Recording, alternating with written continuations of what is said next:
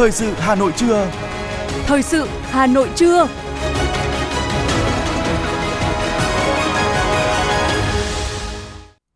Xin kính chào quý vị và các bạn. Bây giờ là chương trình thời sự buổi trưa của Đài Phát thanh và Truyền hình Hà Nội. Chương trình hôm nay có những nội dung chính sau đây.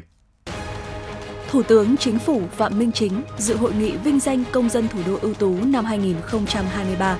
Hà Nội sẵn sàng cho tăng trưởng kinh tế số. Hà Nội có hơn 83.000 đơn vị chậm đóng bảo hiểm xã hội. Trong phần tin thế giới có những tin chính, không quân Israel oanh tạc xuyên đêm nhằm làm tê liệt Hamas. Động đất ở Afghanistan, số nạn nhân thiệt mạng lên tới hơn 2.400 người. Và sau đây là nội dung chi tiết.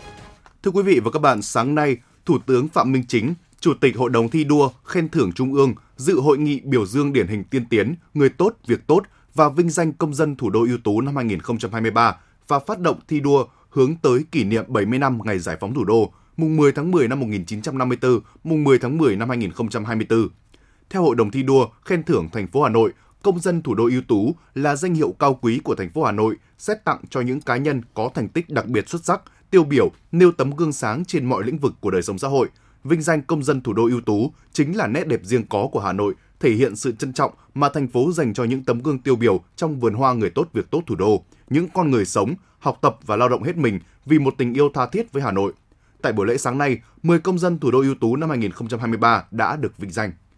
Sở Thông tin và Truyền thông Hà Nội đã triển khai và hướng dẫn các đơn vị của thành phố thực hiện đề án xây dựng thành phố Hà Nội thông minh đến 2025, định hướng đến 2030 kiến trúc chính quyền điện tử thành phố Hà Nội, chương trình chuyển đổi số thành phố Hà Nội giai đoạn 2021-2025 định hướng đến năm 2030. Cụ thể đến năm 2025, Hà Nội thuộc nhóm 5 địa phương dẫn đầu cả nước về chuyển đổi số, về công nghệ thông tin, về chỉ số cạnh tranh, về đổi mới sáng tạo, về an toàn an ninh mạng. Hà Nội đứng trong nhóm dẫn đầu trong khu vực Đông Nam Á về khoa học dữ liệu và trí tuệ nhân tạo. Về phát triển chính quyền số, thành phố phân đấu 100% thủ tục hành chính có đủ điều kiện được cung cấp trực tuyến mức độ 4, 90% hồ sơ công việc tại cấp thành phố, 80% hồ sơ cấp huyện và 60% hồ sơ cấp xã được xử lý trên môi trường mạng. 100% cơ sở dữ liệu chuyên ngành được kết nối chia sẻ với các cơ sở dữ liệu quốc gia về dân cư đất đai, đăng ký doanh nghiệp, tài chính bảo hiểm. 50% hoạt động kiểm tra của cơ quan quản lý nhà nước được thực hiện thông qua môi trường số và hệ thống thông tin cơ bản hoàn thành xây dựng chính quyền điện tử của thành phố trước năm 2025, hướng tới hình thành chính quyền số thành phố Hà Nội. Lễ khởi động dự án báo cáo hệ sinh thái đổi mới sáng tạo mở Việt Nam năm 2023 vừa diễn ra tại Hà Nội. Báo cáo hệ sinh thái đổi mới sáng tạo mở Việt Nam năm 2023 sẽ tập trung vào các nội dung cung cấp thông tin cập nhật và thực tiễn về các xu hướng định hình tương lai cho doanh nghiệp, phân tích tổng quan hệ sinh thái đổi mới sáng tạo Việt Nam và các tỉnh, thành phố, tổng quan hệ sinh thái khởi nghiệp thế giới và các hệ sinh thái nổi bật, cập nhật các bản đồ 1.500 cộng giải pháp khởi nghiệp và đổi mới sáng tạo Việt Nam năm 2023, cung cấp dữ liệu tham khảo cho doanh nghiệp, startup, quỹ đầu tư và các đơn vị hỗ trợ hiến kế phục vụ các công tác thực hiện chính sách hỗ trợ phát triển hệ sinh thái đổi mới sáng tạo mở Việt Nam. Một trong những điểm mới quan trọng trong báo cáo năm nay là có sự tham gia đóng góp của các hệ sinh thái đổi mới sáng tạo của nhiều quốc gia khác nhau như Singapore, Hàn Quốc, Thái Lan. Theo Cục trưởng Cục Phát triển Thị trường và Doanh nghiệp Khoa học và Công nghệ Phạm Hồng Quất, báo cáo sẽ góp phần tạo nên bước chuyển mình để đổi mới sáng tạo Việt Nam bứt phá. Báo cáo sẽ được công bố tại Ngày hội khởi nghiệp đổi mới sáng tạo quốc gia được tổ chức vào cuối năm nay. Chào mừng 69 năm ngày giải phóng thủ đô, mùng 10 tháng 10 năm 1954, mùng 10 tháng 10 năm 2023, quận Ba Đình, Hà Nội mở triển lãm ảnh các di tích lịch sử, lễ hội trên địa bàn quận. Triển lãm trưng bày hơn 40 hình ảnh về các di tích lịch sử và lễ hội tại quận Ba Đình, địa linh nhân kiệt của kinh thành Thăng Long xưa với những nét văn hóa đặc sắc mang đậm tính truyền thống của thập tam trại. Bên cạnh đó, triển lãm còn trưng bày những tác phẩm ảnh hoạt động lễ hội của nhân dân trên địa bàn quận – thể hiện nét đẹp văn hóa của người Ba Đình, qua đó tạo nên sức mạnh đoàn kết, khơi dậy lòng tự hào về truyền thống lịch sử anh hùng của dân tộc. Thông qua triển lãm, quận Ba Đình mong muốn sẽ bồi đắp thêm giá trị về lịch sử văn hóa truyền thống cho cán bộ và nhân dân trong quận, đặc biệt là thế hệ trẻ, mong muốn lan tỏa giá trị truyền thống tốt đẹp của vùng đất Ba Đình, góp phần xây dựng người Hà Nội thanh lịch văn minh. Triển lãm sẽ diễn ra đến hết ngày 12 tháng 10 tại vườn hoa Lê Trực, phường Điện Biên, quận Ba Đình.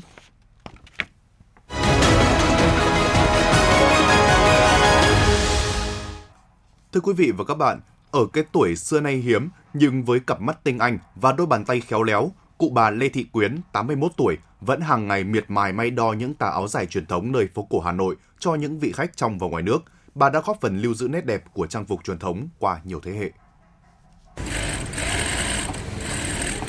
Tiệu may Vinh Trạch nằm ở căn nhà số 23 Lương Văn Can, quận Hoàn Kiếm, Hà Nội của gia đình bà Lê Thị Quyến được biết đến là nơi cuối cùng lưu giữ nghề may áo dài truyền thống ở phố cổ Hà Nội. Hơn 70 năm qua, bà Quyến đã cẩn mẫn cầm cụi bên chiếc máy khâu để giữ nghề. Bà Lê Thị Quyến là hậu duệ đời thứ tư của một gia đình có nghề may áo dài truyền thống ở Hà Nội. Sinh thời, cha mẹ bà là những thợ phó có tiếng tại làng may áo dài truyền thống Trạch Xá, nên từ nhỏ bà đã sớm tiếp thu những tinh hoa của nghề may. Bà Quyến kể lại. Gia đình nhà tôi là bốn đời rồi, tôi theo nghề từ năm 12 tuổi đến bây giờ. Thì xưa đi học về thì bố cứ bắt là ngồi câu mới đầu ở câu cái khuya cái khuyết xong bắt đầu nó uốn nắn dần. Cái nghề này thực ra nó cứ ngấm vào lúc nào không biết chứ không phải học ấy. Thì lấy chồng thì tôi cũng theo ông ấy tôi làm. Thì chính là mình phải kiên trì mà đừng kim mới chỉ là phụ dạy từ xưa rồi là phải khâu như thế này đều này đứng phải ngồi ngồi như thế nào cũng phải huấn rồi khi kể về nghề may áo dài truyền thống bà cụ phấn khởi giọng sang sảng tràn đầy năng lượng dù các con thành đạt nhưng bà Quyến vẫn tự mình làm chủ kinh tế, chưa cần phải nhờ tới các con cháu. Bà cho biết bản thân còn sức khỏe là còn gắn bó với nghề. Dù đã hơn 80 tuổi nhưng bà Quyến vẫn có thể tự mình đo đạc, cắt, sâu kim, may từng chiếc áo dài luồn sợi chỉ và lỗ kim nhỏ xíu một cách nhanh chóng, từng đường may vẫn đều tăm tắp. Bà Quyến tự hào, mắt vẫn còn thấy rõ lắm, không cần đeo kính. Khâu vẫn khâu được, máy vẫn máy được, đường may vẫn chuẩn, vẫn mí. Bà chia sẻ. Không làm cái này là làm tự do, tôi cứ làm suốt từ sáng đến tận 12 giờ đêm. Và đầu óc tôi vẫn minh mẫn mà. Tôi vẫn xem cả mẹ mà tình hình thời sự này tôi biết hết cho nên là tôi không phải đeo kính đâu. Nhưng mà rời thương thì tôi cũng cứ thế. Tôi sâu kim đấy thì tôi vẫn sâu thì tôi vẫn khâu thì khách đến cứ thấy là bà khâu là người ta cứ thích Bà Quyến sinh được 7 người con, tất cả các con đều có công việc riêng ổn định nhưng vẫn nối nghiệp bố mẹ như một nghề thay trái. Trong khi đó, người con trai cả và người con gái thứ năm đã nối nghiệp bà Quyến và xây dựng thêm cơ sở riêng trên phố Lương Văn Can. Dù tuổi cao, nhưng bà Quyến vẫn chăm chỉ cập nhật xu hướng thời trang áo dài qua quan sát thực tế và qua cả Internet – Bà Lê Thị Quyến chia sẻ bí quyết thu hút khách tới với tiệm may, đó là học hỏi mỗi ngày, có thể nắm bắt được xu hướng của xã hội và tâm lý của khách hàng. Mặc dù rất nhiều cửa hàng may áo dài hiện đại đã mọc lên trên khắp các con phố trung tâm của Hà Nội, dù tiệm may nhỏ, giản dị của bà Quyến không quảng bá sản phẩm ở bất kỳ phương tiện nào, nhưng vẫn là một địa chỉ quen thuộc của rất nhiều người. Những đơn hàng của khách ở khắp Hà Nội, các tỉnh thành tăng vào các dịp lễ Tết, mùa cưới. Ngoài ra, tiệm may của bà còn thu hút nhiều khách ngoại quốc đến tham quan và đặt may áo dài như một cách khám phá văn hóa Việt. Để giao tiếp với khách nước ngoài, bà Quyến chia sẻ cách làm cho họ hiểu. Đó là đóng kịch câm. Bà dùng hành động để diễn tả, may đo rồi ghi số đo ra sổ. Hẹn ngày lấy đồ, bà mở lịch ra và chỉ cho họ biết. Tuy là kịch câm, nhưng hai bên đều rất hiểu nhau, bà chia sẻ. Cái này này là mình yêu nghề thôi, thực ra rất là vất vả, là về khâu tay, nó ngồi nó phải gò gập. Hiện giờ áo dài của tôi cũng đi khắp thế giới rồi, thực ra mà mong muốn là cho mọi người cũng cứ mặc cái áo dài và cho nó đẹp cả thành phố đấy. Khách nước ngoài hài lòng với áo dài bà Quyến may cho. Có người may vài bộ, có người khi trở lại Việt Nam tiếp tục mặc lên mình tà áo dài make in bà Quyến. Áo dài hiệu Vinh Trạch cứ thế tung bay khắp năm châu bốn bề. Và cụ bà hơn 80 tuổi vẫn ngày ngày yêu tà áo dài, gắn bó và lưu giữ nghề giữa lòng phố cổ.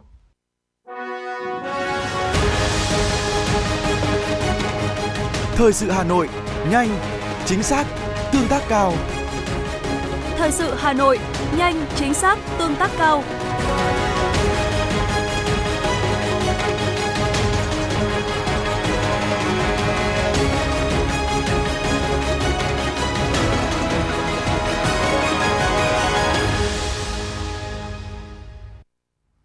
Thưa quý vị và các bạn, Bảo hiểm xã hội thành phố Hà Nội cho biết, tính đến hết tháng 9 năm 2023, toàn thành phố có hơn 2 triệu người tham gia bảo hiểm xã hội bắt buộc trên toàn thành phố, đạt 94,81% kế hoạch. Gần 7 triệu 800 nghìn người tham gia bảo hiểm y tế, đạt 98,14% kế hoạch và đạt tỷ lệ bao phủ bảo hiểm y tế trên địa bàn thành phố là 93,29% dân số và hơn 78.000 người tham gia bảo hiểm xã hội tự nguyện, đạt 76,15%. Bên cạnh những kết quả tích cực trên, báo cáo của Bảo hiểm xã hội thành phố Hà Nội cũng đề cập đến khó khăn, vướng mắc trong việc thu nợ bảo hiểm xã hội, bảo hiểm y tế, bảo hiểm thất nghiệp. Tính đến hết tháng 9 năm 2023, toàn thành phố có 83.243 đơn vị chậm đóng. Số tiền chậm đóng bảo hiểm xã hội phải tính lãi là 1.861,5 tỷ đồng. Trước tình trạng trên, Bảo hiểm xã hội thành phố đã thực hiện thanh tra, kiểm tra tại 3.293 đơn vị sử dụng lao động và thu hồi được 287,2 tỷ đồng, đạt 79,7%. Bộ Lao động Thương binh và Xã hội vừa có báo cáo về tình hình lao động việc làm 9 tháng năm nay. Theo báo cáo này, tính chung 9 tháng năm 2023, tỷ lệ thất nghiệp khu vực thành thị là 2,55%. Ước thực hiện năm 2023, tỷ lệ thất nghiệp khu vực thành thị dưới 2,76%, đạt mục tiêu, tỷ lệ lao động qua đào tạo khoảng 67,7%. Theo ước tính của Bộ Lao động Thương binh và Xã hội, tỷ lệ lao động qua đào tạo có bằng chứng chỉ đạt 26,8%. Ước thực hiện năm 2023, tỷ lệ lao động qua đào tạo đạt khoảng 68%, đạt mục tiêu. Trong đó, tỷ lệ lao động qua đào tạo có bằng cấp chứng chỉ đạt khoảng 27 đến 27,5%, sấp xỉ đạt mục tiêu. Bộ Lao động Thương binh và Xã hội đánh giá, trong 9 tháng năm 2023, thị trường lao động tiếp tục được phục hồi. Lực lượng lao động, số người có việc làm quý 3 năm 2023 tiếp tục tăng so với quý trước và so với cùng kỳ năm trước. Tình trạng hàng trăm nghìn lao động buộc nghỉ giãn việc, thôi việc, mất việc ở các doanh nghiệp diễn ra từ quý tư năm 2022 đã giảm nhiệt trong quý này. Giá vàng trong nước sáng nay tăng 250.000 đồng một lượng ở chiều bán ra, trong khi trước đó trên thị trường thế giới, giá vàng khép lại tuần giảm thứ hai. Tập đoàn vàng bạc đá quý Phú Quý niêm yết giá vàng SJC ở mức 68,7, 69,5 triệu đồng một lượng mua vào bán ra, tăng 200.000 đồng một lượng ở chiều mua vào và 250.000 đồng một lượng ở chiều bán ra so với chốt phiên trước đó. Công ty vàng bạc đá quý Sài Gòn niêm yết giá vàng SJC tại thị trường Hà Nội ở mức 68,8, 69,52 triệu đồng một lượng mua vào và bán ra, tăng 300.000 đồng một lượng ở chiều mua vào và 200.000 đồng một lượng ở chiều bán ra so với chốt phiên hôm qua. Tại thị trường Hà Nội, tập đoàn vàng bạc đá quý Doji niêm yết giá vàng SJC ở mức 68,25, 69,25 triệu đồng một lượng mua vào, bán ra, không đổi so với phiên chốt trước đó. Trong tháng 9 năm 2023, Bộ Thông tin và Truyền thông đã ghi nhận, cảnh báo và hướng dẫn xử lý 903 cuộc tấn công mạng gây ra sự cố vào các hệ thống thông tin tại Việt Nam. Số vụ tấn công gây ra sự cố tháng 9 giảm 35,6% so với tháng 8 năm 2023, giảm 8,6% so với cùng kỳ tháng 9 năm 2022. Cũng theo Bộ Thông tin và Truyền thông, tính tới hết ngày 18 tháng 9 năm 2023, có 1.982 hệ thống thông tin của cơ quan nhà nước hoàn thành phê duyệt cấp độ an toàn hệ thống thông tin, tăng 1,7% so với tháng tháng 8 năm 2023, tăng 106,5% cùng kỳ tháng 9 năm 2022. Để bảo đảm an toàn thông tin cho không gian mạng Việt Nam, Bộ Thông tin và Truyền thông tiếp tục tăng cường công tác giám sát an toàn hệ thống thông tin, chủ động ra quét trên không gian mạng Việt Nam. Bộ cũng đồng thời thực hiện đánh giá thống kê, đẩy mạnh tuyên truyền cảnh báo để người dùng biết, phòng tránh, đồng thời có các văn bản cảnh báo cho các bộ, cơ quan ngang bộ, tỉnh, thành phố trực thuộc trung ương và các thành viên trong mạng lưới ứng cứu sự cố để đôn đốc việc ra soát điểm yếu lỗ hổng, dấu hiệu tấn công mạng. Thông tin từ Công an Hà Nội cho biết, trong ngày 8 tháng 10, lực lượng cảnh sát giao thông tuần tra, kiểm soát phát hiện, xử lý hơn 500 trường hợp vi phạm luật giao thông đường bộ. Lực lượng 141 phát hiện, xử lý 14 trường hợp vi phạm trật tự, an toàn giao thông. Trung tâm Thông tin Chỉ huy Công an thành phố Hà Nội tiếp nhận, xử lý 34 tin liên quan an ninh, trật tự, phòng cháy chữa cháy và cứu nạn cứu hộ. Tổng đài 114 tiếp nhận, xử lý 7 tin báo liên quan đến cháy và cứu nạn cứu hộ, điều động 15 lượt phương tiện, 80 lượt cán bộ, chiến sĩ đến hiện trường tổ chức chữa cháy và cứu nạn cứu hộ. Các lực lượng chức năng kiểm tra an toàn phòng cháy chữa cháy 50 cơ sở, phát hiện vi phạm, lập hồ sơ xử phạt vi phạm hành chính 8 trường hợp. Ngoài ra trong ngày xảy ra một vụ cháy trung bình, Phú Xuyên, một vụ cháy nhỏ, Trường Mỹ, 4 vụ việc không phân loại vụ cháy, Đống Đa 2, Trương Mỹ 2, một vụ cứu nạn cứu hộ, Hoàn Kiếm.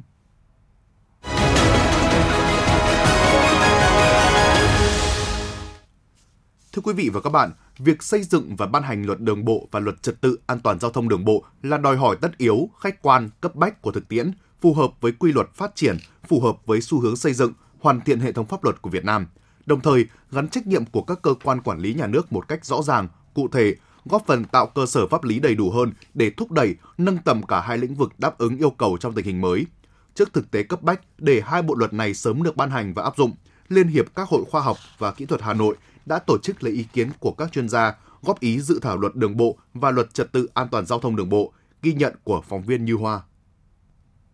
Luật giao thông đường bộ đã được Quốc hội ban hành năm 2008 với phạm vi điều chỉnh rất rộng. Qua quá trình thực hiện, Luật giao thông đường bộ năm 2008 đã đạt được những kết quả nhất định, tạo hành lang pháp lý cho hoạt động giao thông vận tải đường bộ, góp phần hình thành ý thức tuân thủ pháp luật của người tham gia giao thông, bảo đảm trật tự an toàn giao thông, thúc đẩy phát triển kinh tế xã hội của đất nước. Bên cạnh những kết quả tích cực, trong quá trình thi hành luật giao thông đường bộ năm 2008 đã bộc lộ một số tồn tại và các vấn đề phát sinh cần thiết phải sửa đổi, điều chỉnh nhằm đáp ứng yêu cầu thực tiễn đòi hỏi. Góp ý kiến vào luật trật tự an toàn giao thông đường bộ, Trung tá Đào Việt Long, Phó phòng Cảnh sát giao thông Công an thành phố Hà Nội cho biết, qua thống kê hơn 90% vụ tai nạn giao thông là do người điều khiển phương tiện, còn lại là do phương tiện, hạ tầng cũng như tổ chức giao thông Yếu tố tốc độ cũng là nguyên nhân chính cấu thành tai nạn giao thông, do vậy cần có những quy định cụ thể về tốc độ cho phép với phương tiện trong từng khu vực. Ngoài ra hiện nay có một số người tham gia giao thông, chủ yếu là trẻ em,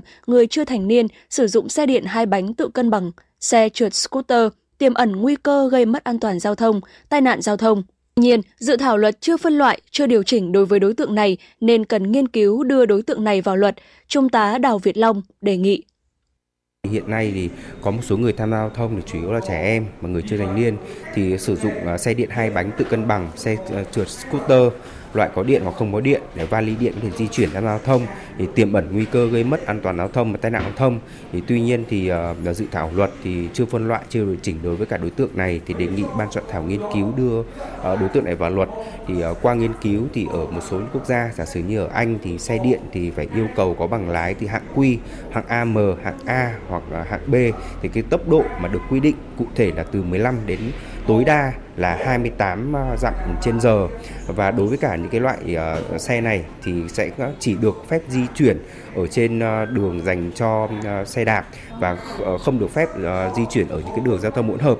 À, thì tất cả những quy định này thì giúp cho người tham gia giao thông thì được an toàn. À, bởi vì dự án luật thì cần phải quy định không chỉ những người điều khiển phương tiện mà cả những người tham gia giao thông à, thì mới đảm bảo được trật tự an toàn giao thông.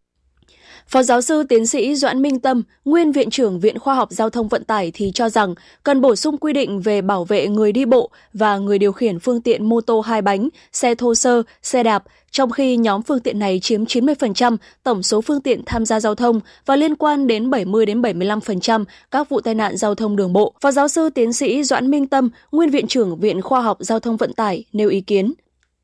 Xét riêng về luật dự thảo đường bộ là cần thiết nhưng chưa phải là ngay bây giờ trước mắt cần tập trung vào việc bổ sung luật giao thông đường bộ 28 để trở thành luật giao thông đường bộ mới nhằm kế thừa và phát đáp ứng các đầy đủ các yêu cầu của công ước viên về giao thông đường bộ, cũng như đáp ứng đầy đủ các nhu cầu đòi hỏi mới của giao thông vận tải nội địa trong giai đoạn phát triển mới. Còn dự thảo luật trật tự an toàn giao thông đường bộ là cần thiết, nhưng hoạt động an toàn giao thông đường bộ chủ yếu theo luật này chỉ áp dụng cái phạm vi điều chỉnh là con người mà không quan tâm đến hoạt động vận tải và cơ sở hạ tầng. Cho nên chắc chắn dự thảo không thể thay thế được cho luật giao thông đường bộ.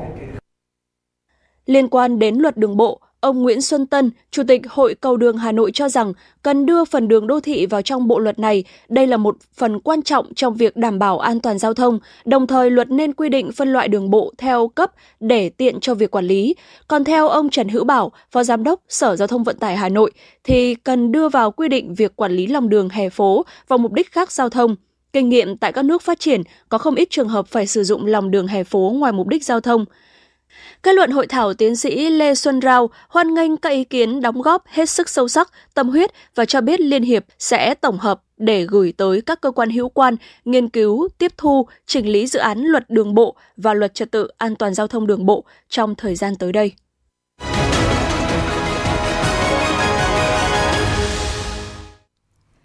Thưa quý vị và các bạn, Phong trào thi đua sáng tạo trên địa bàn huyện Thanh Trì đã tạo nên bức tranh sinh động muôn màu nhằm cổ vũ động viên cán bộ, công nhân viên chức, người lao động, nhân dân trên địa bàn nhiệt tình hưởng ứng tham gia làm nhiều việc tốt. Nhiều không? Ở nhà cháu còn nhiều không? Ngày nào cũng vậy, chiều đến bà con tổ dân phố số 3, xã Vĩnh Quỳnh, huyện Thanh Trì lại bảo nhau thu gom rác thải bỏ vào thùng rác ở ngay đầu ngõ, tiện nơi quan lại. Từ ngày có thùng rác di động này, không còn cảnh rác thải để tràn lan, môi trường được cải thiện. Ông Lê Đức Hạnh, cán bộ nghỉ hưu, sinh sống tại khu tập thể trường cán bộ quản lý thuộc tổ dân phố số 3, xã Vĩnh Quỳnh, người sáng tạo ra những thùng rác này rất hào hứng cùng mọi người bỏ phế liệu vào thùng. Ông bảo, khi nghe tin chi hội phụ nữ, tổ dân phố phát động phong trào thu gom rác thải nhựa, sẵn có nghề cơ khí trong tay, ông đã mày mò sáng tạo ra thùng rác di động có nhiều ngăn, mỗi ngăn một loại rác. Bà con khi mang ra loại nào để vào thùng đấy, hai tuần một lần, bà con thu gom bán phế liệu, lấy tiền gây quỹ và ủng hộ cho những người có hoàn cảnh khó khăn ngay ở thôn mình. Đến nay, trong thôn đã có hai thùng rác do ông tự làm. Dự kiến tới đây sẽ được nhân rộng ở các khu dân cư khác trên địa bàn. Thế từ ngày có cái nhà đựng phế liệu như này, à, đường ngõ được gọn gàng, sạch đẹp, bà con phấn khởi. Thế là cứ lan truyền. Thì các khu khác là là phải làm thêm những cái điểm đặt như thế này. Thì chị em lại nhờ tôi làm. Thế thì tôi cũng vui vẻ, sẵn lòng tôi làm. Thế tôi làm tiếp hai cái để đặt. Thế trong quá trình làm ấy, được cả tổ, bà con vui vẻ, phấn khởi là nó có cái kết quả. Hai tuần thì chị em lại mở khóa ra đấy, đi bán. Mà cho đến ngày hôm nay đã được hơn 4 triệu rồi. Thế thì tôi nghĩ đây là một nguồn tận thu rất hay. Trong khi đó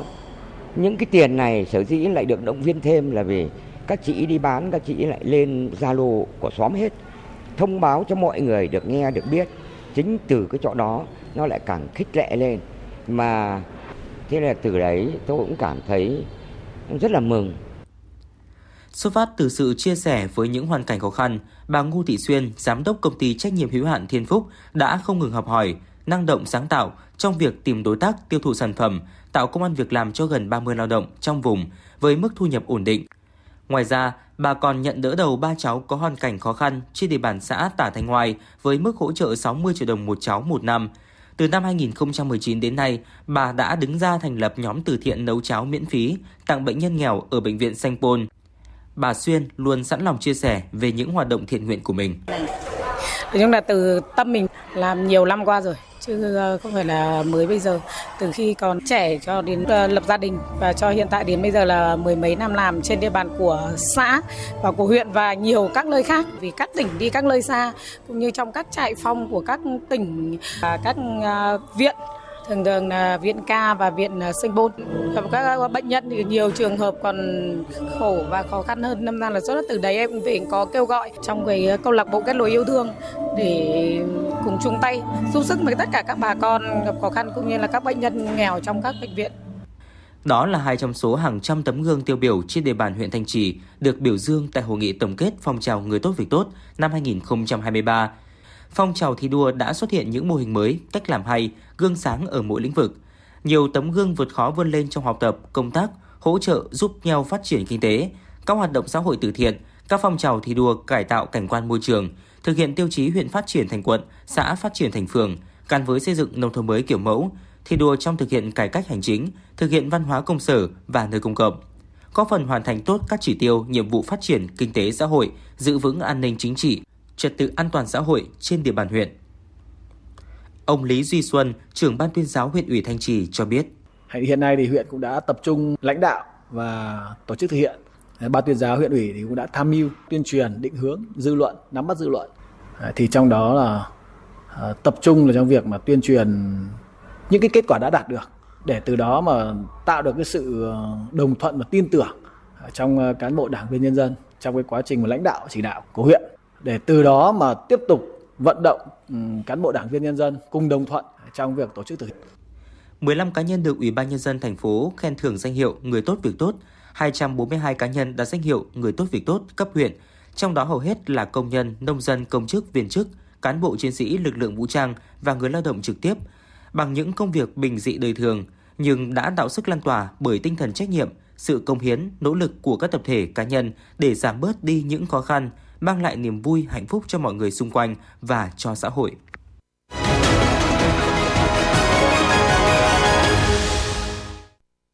Chương trình sẽ được tiếp nối với những thông tin quốc tế về tình hình chiến sự tại Israel. Thưa quý vị, sau khi nội các an ninh Israel tuyên bố nước này đang trong tình trạng chiến tranh, thư ký nội các Israel Josie Fuchs đã viết trên mạng xã hội X, tức là mạng xã hội Twitter trước đây, rằng cuộc chiến tranh Gaza lần thứ nhất được lên kế hoạch để trở thành cuộc chiến tranh cuối cùng. Trong một diễn biến liên quan, tờ The Times of Israel cho biết thêm, không quân Israel đã được lệnh tiếp tục tấn công giải Gaza xuyên đêm nhằm đập nát mọi khả năng của Hamas, tổ chức mà The Times of Israel gọi là khủng bố. Trong các mục tiêu bị tấn công có một số sở chỉ huy, một tòa nhà làm nơi ở cho các thành viên Hamas, một trung tâm chỉ huy được sử dụng bởi một quan chức cấp cao trong lực lượng hải quân của Hamas và một tài sản được nhóm khủng bố sử dụng cho mục đích tình báo. Trong một cuộc phỏng vấn với hãng tin Arab Agat TV ngày 8 tháng 10, ông Mosa Abu Mazouk, phó giám đốc văn phòng chính trị của Hamas cho biết số con tin người Israel bị bắt giữ chưa được thống kê nhưng đã lên tới hơn 100 người. Trong số này có cả các sĩ quan cao cấp của quân đội Israel. Ngoài những người Israel, một số người mang quốc tịch khác được cho là cũng bị bắt làm con tin. Ngoại trưởng Mexico Alicia Barrena cho biết hai công dân nước này, bao gồm một phụ nữ và một người đàn ông, có thể đã bị Hamas bắt làm con tin. Trong khi đó, Brazil cho hay ít nhất ba công dân nước này cũng đang mất tích. CNN dẫn thông tin từ các quan chức quân sự của Mỹ và Israel ngày hôm nay cho biết Israel đang hối thúc Mỹ cung cấp thêm bom dẫn đường chính xác và tên lửa đánh chặn bổ sung cho hệ thống vòng sắt. Yêu cầu này được đưa ra trong bối cảnh Bộ trưởng Quốc phòng Mỹ Lloyd Austin cam kết Washington sẽ cung cấp sự hỗ trợ an ninh cho Israel ngay lập tức. Trong phiên họp kín ngày 8 tháng 10, một số quốc gia thành viên Hội đồng Bảo an Liên Hợp Quốc đã chỉ trích các cuộc tấn công quy mô lớn của phong trào Hamas nhằm vào Israel. Tuy nhiên, theo giới ngoại giao, diễn biến tại cuộc họp trên cho thấy thiếu sự nhất trí giữa các nước thành viên tại cơ quan này. Tại phiên họp khẩn của Hội đồng Bảo an Liên Hợp Quốc, các đại diện của Mỹ và Israel đã kêu gọi thể chế đa phương này lên án cuộc tấn công của lực lượng Hamas nhằm vào nhà nước Do Thái. Tuy nhiên, theo các nguồn tin ngoại giao, Hội đồng Bảo an Liên Hợp Quốc không xem xét đưa ra tuyên bố chung, chứ chưa nói đến một nghị quyết mang tính ràng buộc. Chuyển sang thông tin về tình hình chiến sự giữa Nga và Ukraine ngày 9 tháng 10. Thưa quý vị và các bạn, sau khi tạo được lỗ thủng chiến thuật trên phòng tuyến Nga ở miền Nam, quân đội Ukraine cố gắng biến đó thành đột phá chiến dịch, nhưng Nga đã phản kích liên tục để gây rối cho quân Ukraine rồi nhanh chóng giành lại lãnh thổ vừa bị Ukraine tái chiếm. Hệ thống phòng ngự mềm dẻo đã mang lợi ích cho Nga, giúp Nga nhanh chóng bịt lỗ thủng, đồng thời gây khó khăn nghiêm trọng cho Ukraine trong việc tiến quân ở khu vực miền Nam. Một quan chức quân sự Kiev vừa cảnh báo Nga sẽ phóng một số lượng kỷ lục máy bay không người lái cảm tử Shahed trong mùa thu và mùa đông này để tấn công Ukraine. Yuri Inat, phát ngôn viên không quân Ukraine hôm 8 tháng 10 tiết lộ rằng trong riêng tháng 9, Nga đã sử dụng hơn 500 máy bay không người lái để tấn công Ukraine, tức là bằng một nửa số máy bay không người lái mà Nga triển khai trong chiến dịch quân sự ở Ukraine trong 6 tháng từ tháng 10 năm 2022 đến tháng 3 năm 2023. Chính quyền Taliban ngày 8 tháng 10 đã ghi nhận hơn 2.400 nạn nhân thiệt mạng trong trận động đất hôm 7 tháng 10 ở Afghanistan. Đây là trận động đất gây thiệt hại về người nghiêm trọng nhất tại quốc gia Tây Nam Á trong những năm gần đây. Đây là một trong những thảm họa động đất cướp đi nhiều sinh mạng nhất xảy ra trên thế giới trong một năm qua sau trận động đất kinh hoàng tại Thổ Nhĩ Kỳ và Syria hồi tháng 2 năm nay, khiến hơn 50.000 người thiệt mạng. Con số nạn nhân thiệt mạng nhiều khả năng còn tăng khi lực lượng cứu hộ đang nhanh chóng tìm kiếm người mất tích trong những đống đổ nát.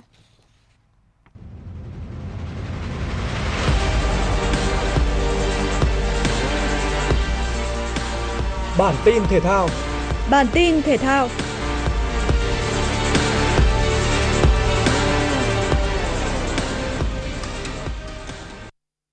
Lễ bế mạc ASEAN 19 diễn ra trên sân Olympic Hàng Châu ở tỉnh Chiết Giang, Trung Quốc là lời tri ân tới các vận động viên đã nỗ lực thi đấu, đem về thành tích cao, cùng các tình nguyện viên đã giúp kỳ Á vận hội tại Trung Quốc diễn ra thành công tốt đẹp. Cũng giống như lễ khai mạc, lễ bế mạc ASEAN 2023 không tiến hành bắn pháo hoa, mà thay vào đó là sử dụng kỹ xảo đồ họa 3D tân tiến nhất hiện nay.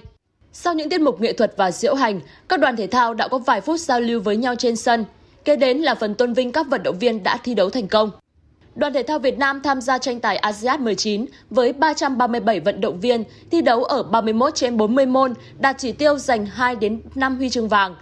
Kết thúc ASEAN 19, Việt Nam có tổng cộng 3 huy chương vàng đến từ bắn súng, cầu mây và karate, 5 huy chương bạc đến từ môn bắn súng, thể dục dụng cụ, cờ tướng, karate và cầu mây. 19 huy chương đồng đến từ bắn súng, rowing, taekwondo, ủ su, bơi, kuras, boxing, cầu mây, cờ tướng, karate và jiu-jitsu. Đoàn Việt Nam xếp hạng 21 trên 45 trên bảng xếp hạng Trung cuộc ASEAN 19 và chỉ xếp hạng 6 khu vực Đông Nam Á. Với thành tích này, đoàn thể thao Việt Nam hoàn thành mục tiêu đề ra, nhưng vị trí của đoàn không phải thành tích cao. Tại kỳ ASEAN cách đây 5 năm, đoàn thể thao Việt Nam đứng thứ 16 với 4 huy chương vàng, 16 huy chương bạc và 18 huy chương đồng. Dự báo thời tiết Hà Nội ngày hôm nay, nhiệt độ thấp nhất từ 22 đến 24 độ, nhiệt độ cao nhất từ 30 đến 32 độ, chỉ số TUV có hại, có mây, đêm không mưa, ngày nắng, gió đông bắc cấp 2 cấp 3. Quý vị và các bạn vừa nghe chương trình thời sự của Đài Phát thanh và Truyền hình Hà Nội, chỉ đạo nội dung Nguyễn Kim Khiêm, chỉ đạo sản xuất Nguyễn Tiến Dũng, chịu trách nhiệm tổ chức sản xuất Trà My, đạo diễn Kim Oanh, phát thanh viên Quế Đức Thu Minh cùng kỹ thuật viên Quang Ngọc thực hiện. Hẹn gặp lại quý vị trong chương trình thời sự sau.